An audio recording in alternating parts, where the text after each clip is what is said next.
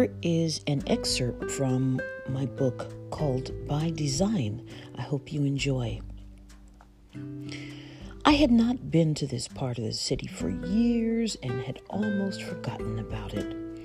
It had been so long since I had the feeling of warmth and hospitality in my own old neighborhood. The houses were groomed to perfection, and great pride filled the air. There was a certain charm about this neighborhood, and I thought I would meander around a bit.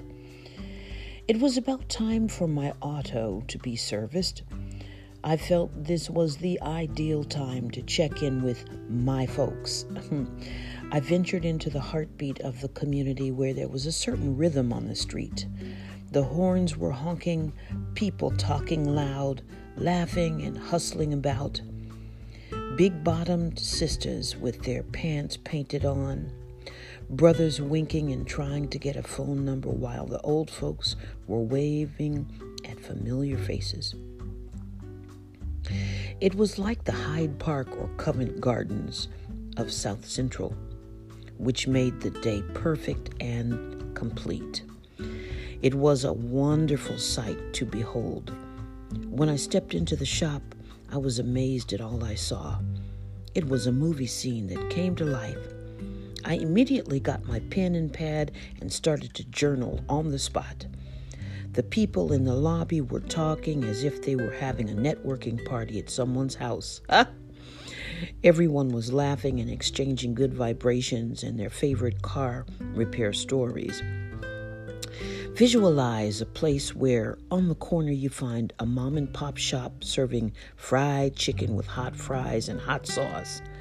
Then next door there was a row of establishments, a barber shop, a plant store, a t shirt shop that sold CDs, a storefront that had exotic body oils and incense billowing onto the street. Finally, the traditional beauty supply place owned by Asian folk who dared to be in the community with a nail shop in the back. Hmm. While waiting for my car, there was a soul food restaurant across the driveway. Oh, I could smell the wondrous aromas drifting my way. As I continued to absorb all this exuberance, my spirits grew higher than before. My hands could not produce fast enough nor interpret the liveliness that overwhelmed my countenance. A pleasant younger man came in and handed me a card.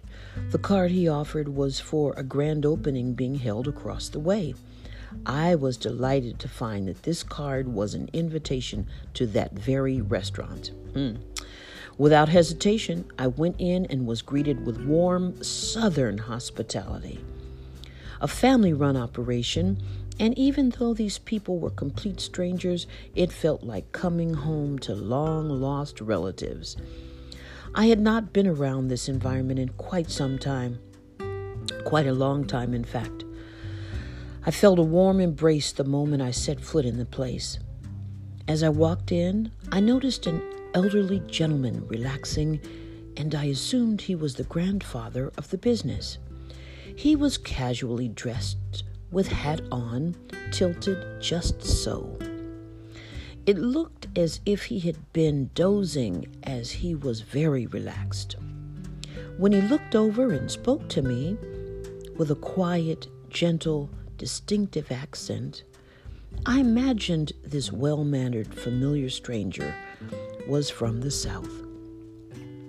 He had a wonderful peace about him and as the staff brought me a cold glass of lemonade, we began the begin.